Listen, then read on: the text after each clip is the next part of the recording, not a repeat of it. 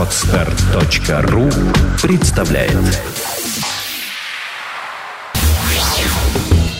Пивной сомелье Ток-шоу для тех, кто любит пиво и знает в нем толк.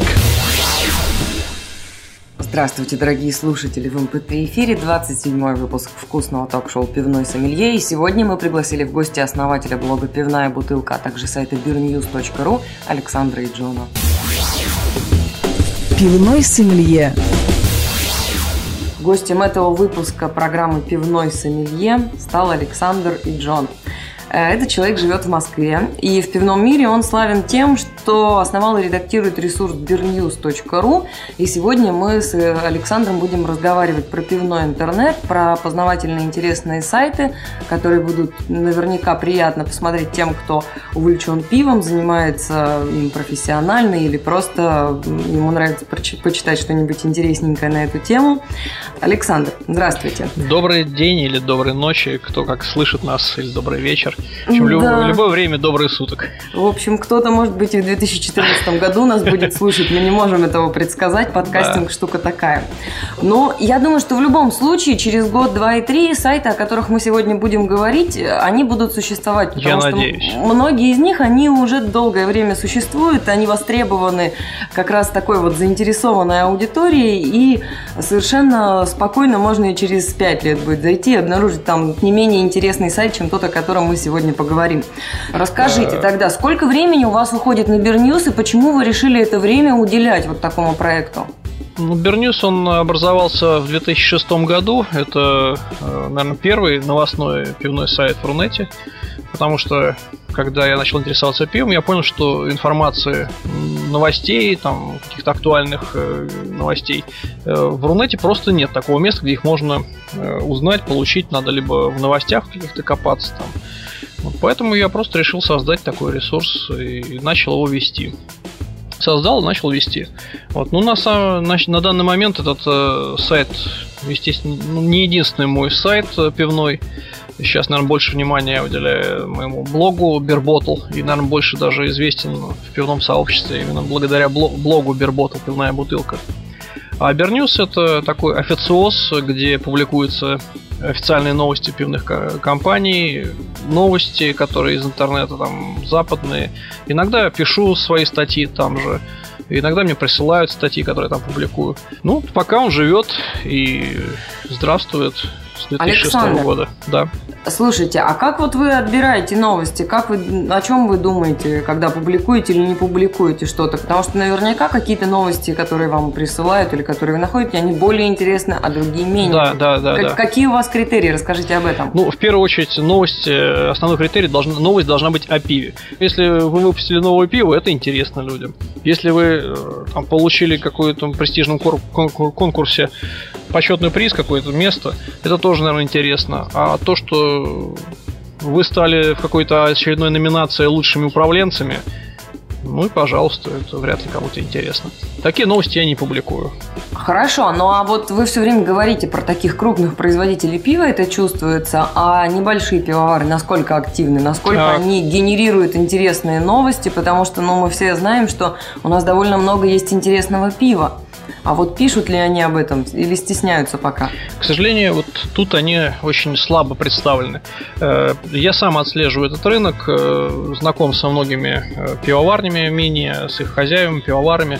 И когда у них что-то новое выходит, стараюсь сам просто написать эту новость о том, что что-то новое интересное вышло.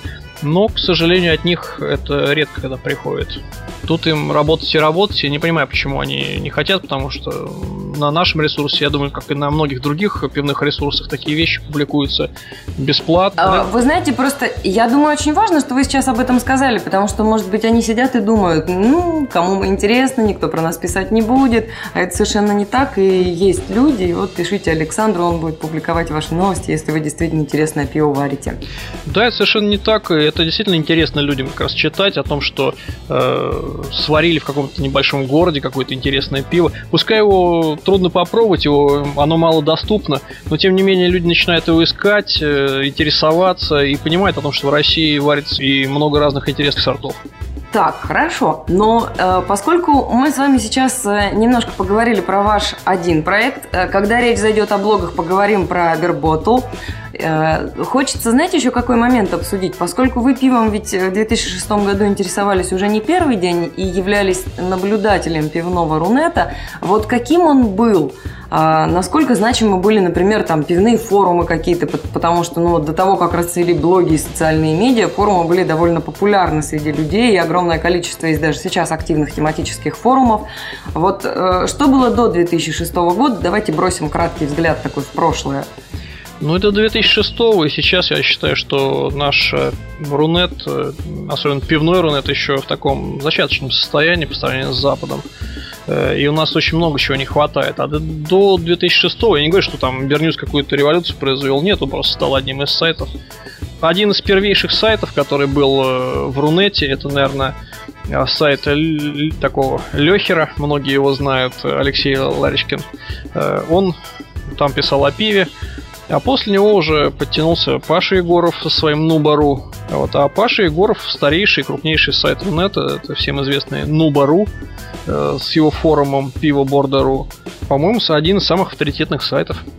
И мы, между прочим, Павла приглашали в нашу программу. Если вы, дорогие слушатели, не слышали этого разговора, интересуетесь, например, пивным собирательством, вот вам это точно будет интересно, потому что это одна из огромных таких интересных визуальных галерей, э, самой разной пивной атрибутики. И, ну, в общем, я думаю, что Павел там и много интересного рассказал о том, как вот собирательство, как такое пивное коллекционирование, как оно в итоге хранит историю, как оно хранит, э, ну, все то, чего у нас, в принципе, на самом деле, ну, не очень много, да, вот такую именно культуру пивоварения национальную, историю заводов, когда он говорил о том, что, например, а, многие заводы сами не хранят там архивы своих этикеток, и потом в какой-то момент оказывается, что это уже на это интересно посмотреть, а негде это взять, а вот благодаря коллекционерам это все есть и совершенно доступно для любого человека.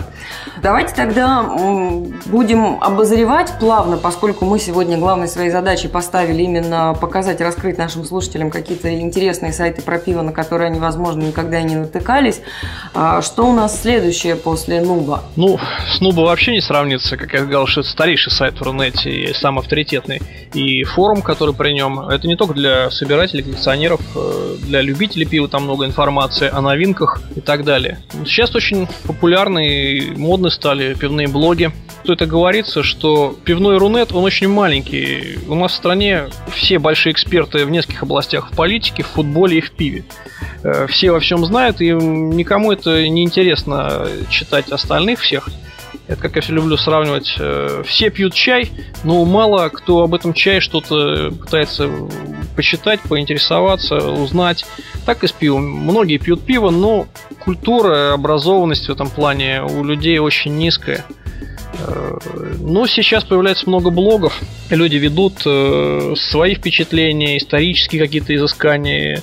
И в этом плане, конечно, я считаю, что сейчас номер один это Беркульт. Такой агрегатор, э, который основал Юра Катунин ну, даже не агрегатор, скажу, а сообщество. Ну да, да, Беркульт это, конечно, уже такой, такая это мультиблогерская платформа, которая объединила большое количество любителей пива, это в каком-то смысле даже такая социальная сеть. То есть вот, э, ну, я думаю, что ну, многие наши слушатели, например, видели а, сообщество ВКонтакте, сообщество пивного сомелье, где рассказывают о лекциях, где тоже есть э, познавательная информация о пиве, где есть там все наши программы. Вот. Но Беркульт совершенно особенное порождение, которое совершенно специальный отдельный сайт, где люди регистрируются, рассказывают о каких-то своих путешествиях, рассказывают о новых да. сортах, которые они пробовали. А, действующие пивовары делятся опытом, люди находят друг друга и варят новые сорта на основе этого. Это, конечно, такой ресурс в этом плане совершенно удивительный. Но не у всех есть желание и возможности знания для того, чтобы создать свой собственный сайт или блог. Э, но иногда хочется что-то написать, поделиться с другими людьми. Вот они пишут на Беркульте, где каждый может завести свой аккаунт и писать там время от времени, то есть никто никому ничего не обязывает. Э, проехался где-то там, посмотрел интересное пиво, увидел, написал, люди обсудили, это, это здорово. Ну, Но, знаете, на самом деле, что вот еще здорово на Беркульте, это то, что там есть э, исторические очень интересные посты, когда э, поводом может стать вообще, ну, просто какая-то там мелочь, которую автор зацепила, он там вспоминает какие-то факты, устраивает собственное расследование, находит ну, картинки. Да. И это такие вот, ну, маленькие исторические пивные детективы там иногда разворачиваются. И мне ну, это вот Юрий такие посты там очень, очень нравятся. Но да, Юрий, конечно, в этом плане вообще, он большой знаток, любитель истории пива и такого вот... Он, он, он очень въедлив и внимателен к деталям. И это, конечно, его как автора текстов э, делает таким вот лакомым автором. Ну а вот скажите, Александр, вы э, все-таки вот эту вот потребность написать, поделиться, вы ее больше реализуете на собственном э, блоге, да? Да, на Берботле, который возник э, там, через пару лет после Берньюса, э, собственно, повлиял на это Паша Егоров, большое ему спасибо. Ну, Паша, не знаю, может быть, под влиянием э, Лехера э, Алексея начал выпускать свои ящики пива. Э, он писал о том пиве, которое он выпил за какой-то определенный промежуток, за какой-то промежуток времени. И это называлось у него, и сейчас он ведет этот, эту рубрику, называется «Ящик пива». Э, ну, я подумал, что куда мне до Паши с его ящиком пива, поэтому я назвал просто пивная бутылка, то есть одна бутылка пива. Вот. И стал вести блог тоже, в котором я пишу о пиве, которое выпил, пытаюсь описать его вкус, именно со стороны непрофессионала. Э, иногда меня упрекают в том, что это как-то неправильно я описываю, непрофессионально. Э, ну, на сайте большими, крупными буквами, уже даже, мне кажется, это не очень так здорово таким буквами, но тем не менее, так дизайнер сделал, написано, что это блог непрофессионального любителя пива. Я описываю так, как обычный потребитель. Взял с полки, попробовал, и что он почувствовал.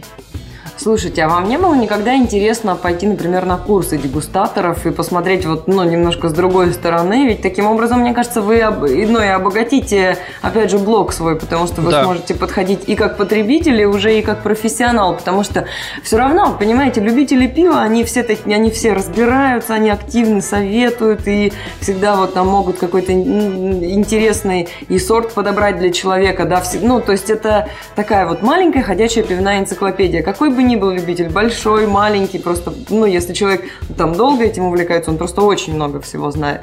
Поэтому здесь э, то, что уже так, такой он немножко становится э, больше, чем просто потребитель, это совершенно естественно. И вот, э, может быть, вы когда-то пойдете на эти курсы или еще каким-то образом свой блог развивать будете? Да, на курсы дегустаторов профессиональных я бы с удовольствием пошел. Ну, в общем-то, это не дешевое удовольствие пойти такие курсы с одной стороны. С другой стороны, они не так часто у нас проходят где-то, организовываются. Насколько я помню, пытался там МИЦ э, напитки провести такие курсы, но что-то там не сложилось. Ну, в общем, я не помню, что такие курсы за небольшую, ну, за, за адекватную цену проходили. А так, конечно, бы с удовольствием. Я думаю, я не один бы, многие такие любители пива прошли бы эти курсы. Но, с другой стороны, профессиональный дегустатор и любитель пива, они сильно отличаются, потому что профессиональный дегустатор он оценивает пиво по каким-то определенным критериям, э, в соответствии с э, сортами, которые с описанием сортов и так далее. Это не всегда интересно читателю, и я думаю, что и описывать с этой стороны именно, это не очень интересно. Но понимать, откуда что взялось в пиве, откуда какой дефект появился, откуда какой аромат взялся, я думаю, что это очень здорово будет. И я, конечно, к этому стремлюсь. Ну, а культурный контекст насколько вас интересует? Потому что ведь довольно много разных сортов имеет глубокие исторические корни. Ну, с Юрием мне не сравнится, конечно, в плане истории и так далее.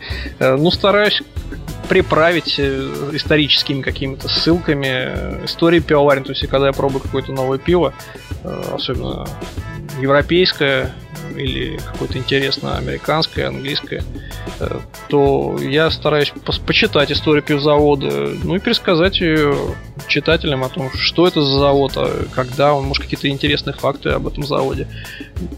Просто пересказывать вкус, это, думаю, не самый лучший вариант, э, потому что это тоже людям приедается. А когда такими историческими фактами приправляешь, это гораздо интереснее.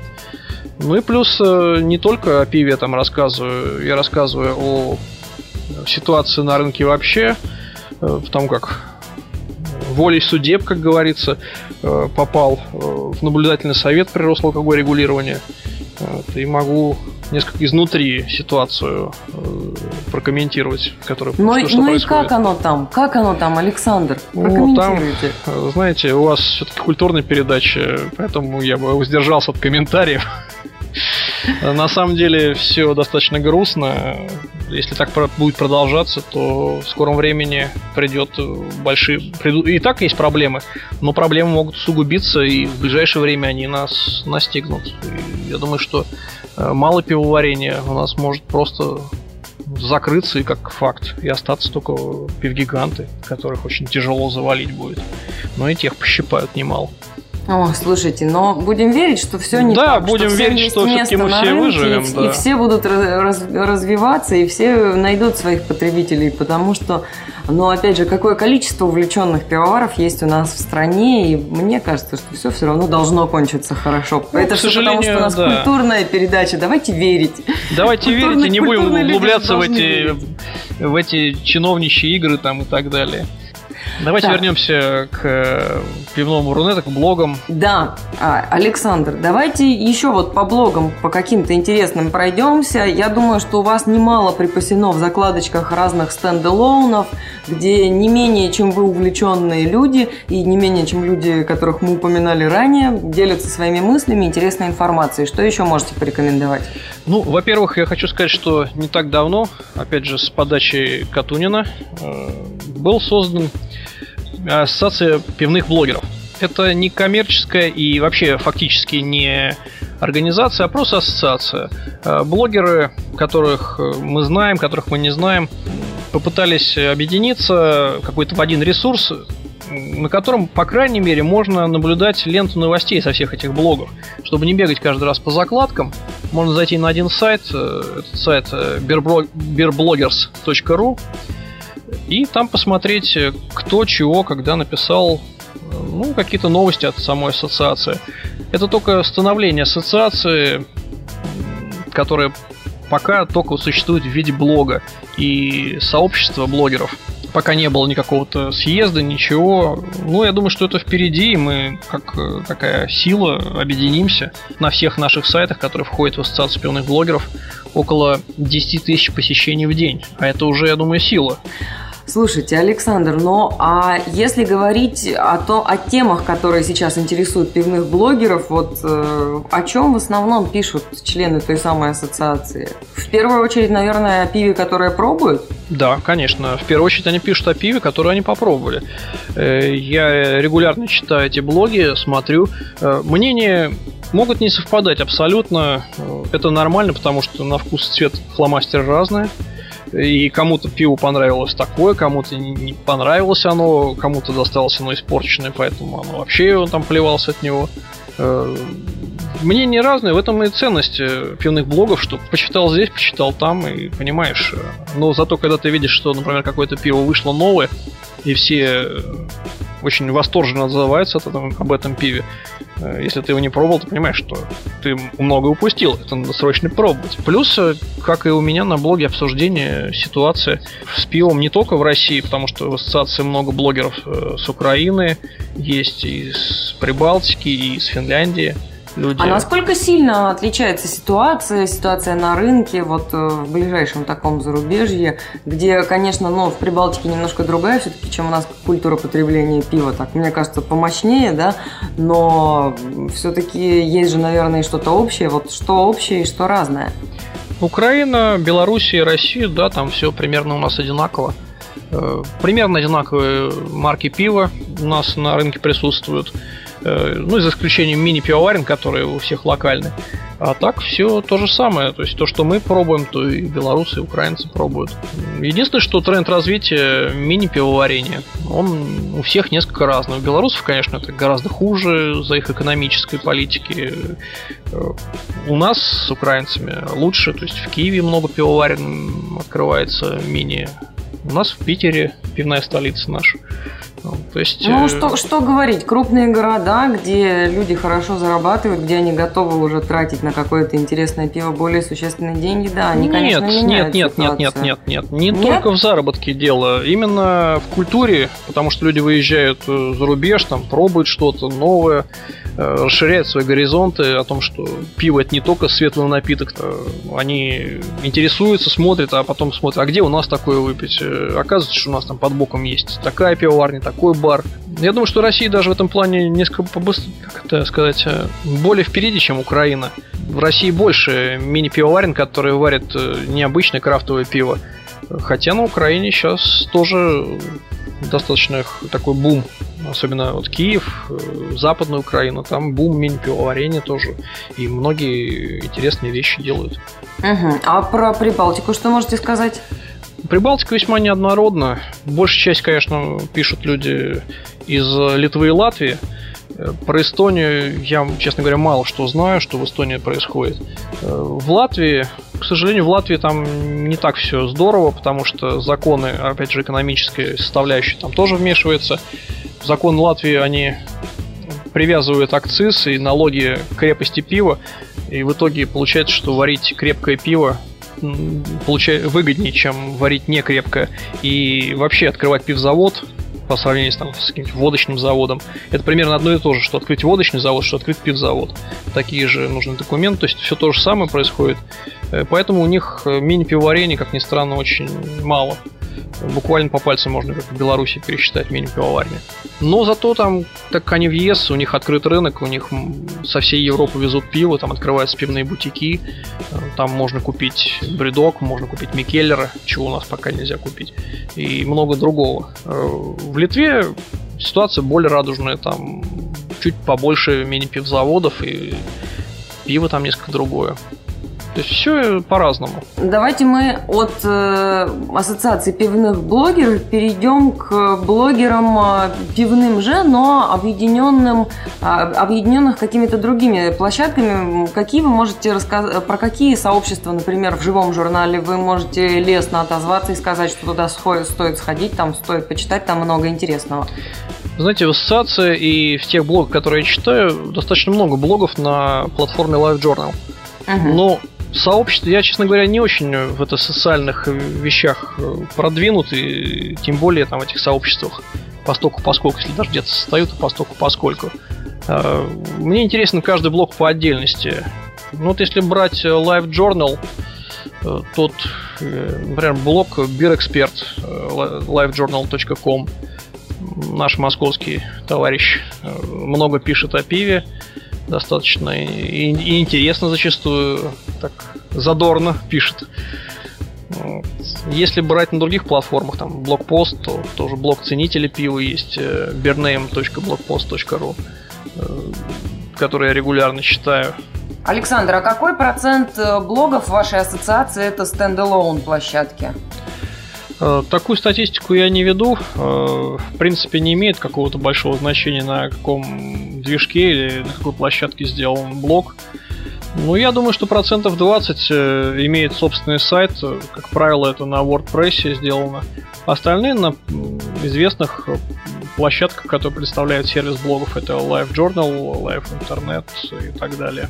Ну, 25% это весомая доля, и меня, честно говоря, даже радуют такие цифры, что у нас появляются интересные, самобытные, прикольные сайты и блоги про пиво. Я думаю, это приятная тенденция и исключительно просветительской. Она хочется, по крайней мере, мне, чтобы она была. Александр, вам спасибо огромное за интересную беседу. Кучу всяких разных источников информации для наших слушателей для изучения вы подкинули. Я думаю, что многим этот выпуск покажется очень познавательным. Вам спасибо. Оставайтесь с нами, читайте блоги, пейте пиво. И слушайте подкаст. И слушайте подкаст, конечно. Да, спасибо вам. Спасибо. Счастливо. До свидания. Пивной сомелье. Завершаем 27-й выпуск нашей гурманской рубрики. Сегодня поговорим о том, как правильно сочетать пиво с едой. Ведь оно, как и вино, на протяжении тысячелетий было важным элементом рациона людей во всем мире. Однако именно вино люди чаще считают подходящим напитком для изысканного обеда, а пиво сочетают с простой пищей. При этом для обоих напитков найдется место даже на званом ужине. И мы сегодня будем преодолевать пивные стереотипы и вдохновлять вас заказывать пиво к блюду, с которым вы раньше его никогда не пили. Предлагаем поэкспериментировать с сочетаниями вкусов и я вам обещаю, что вы будете приятно удивлены. А, пиво настолько разнообразно, что идеальное сочетание можно осуществить практически с любым блюдом. Крепкий эль хорошо дополнит сочный ростбиф. Классический пилснер пойдет к рыбе. Освежающее пшеничное пиво может стать хорошим дополнением к салатам свежим.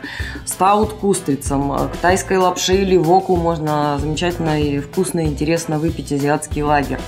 Для того, чтобы правильно сочетать пиво и еду, вообще не нужно быть экспертом и запоминать тысячи комбинаций. Вы все сами поймете, когда попробуете, потому что ароматы дополняют друг друга или контрастируют. И таким образом вкус пива добавляет глубину вкуса, вкусу еды и умножает удовольствие от ужина. Пиво способно подчеркнуть или оттенить как сладость, так и кислинку и горчинку основного блюда. И здесь важно запомнить несколько правил. Во-первых, стоит выбирать пиво, похожее на пищу. Например, пиво с привкусом поджарки к жареным или приготовленным на гриле блюдам, или пиво с кисловатым цитрусовым привкусом к более легкому мясу, а также курице или рыбе. Учитывайте, учитывайте горечь, она подчеркивается пряной или сладкой пищей. Горькое пиво хорошо подойдет э, к соленой, кисловатой или жирной еде. Светлое пиво попробуйте с легкими блюдами. Это рыба, моллюски, нежирное мясо. Если вам нравится крепкое, попробуйте заказать его к копченому, жареному или консервированному мясу. Также крепкое пиво хорошо дополнит классические студни из телятины и птицы, полумягкие сыры из коровьего молока, ванильные десерты, дичи или поджаренные корнеплоды. Степень прожарки, которой подвергается солод во время производства пива, конечно, влияет на вкус напитка и также на рекомендуемые сочетания с пищей. Сильно прожаренный солод э, в случае с темным пивом придает жженый, поджаренный или сладковатый привкус, он хорошо подходит к жареной или приготовленной, опять же, на гриле пище. Также он хорошо подходит к сосискам, корейским или японским жареным блюдам, копченой сельди или к макрели, к сливочным сырам и даже к люля-кебабу. Пшеничное пиво, если оно светлое, вяжущее и свежее, и свежее, прекрасно сочетается с чили, кориандром или с приправой карри, то есть с ароматами, которые часто используются в азиатской кухне. Оно также хорошо подходит к морепродуктам и по признанию многих сомелье и экспертов по, по кулинарии, так что подайте пшеничное пиво с моллюсками или рыбой и сами в этом убедитесь. Не подавайте пиво с очень сладким блюдом, особенно если напиток не имеет соответствующих ноток во вкусе – коричных, ванильных или фруктовых. Пивной сомелье. Это было вкусное ток-шоу «Пивной сомелье». Пишите нам о том, какие темы вы бы хотели раскрыть в ближайших выпусках, каких гостей хотели бы пригласить в нашу виртуальную студию, какие темы с ними обсудить. Наша электропочта в шоу-нотах программы на podster.ru. Редакция выпуска звукорежиссеры Даниил Простолупов и Евгений Смирнов вела программу Ольга Зацепина. До новых встреч! Пивной сомелье. Сделано на podster.ru Скачать другие выпуски подкаста вы можете на podster.ru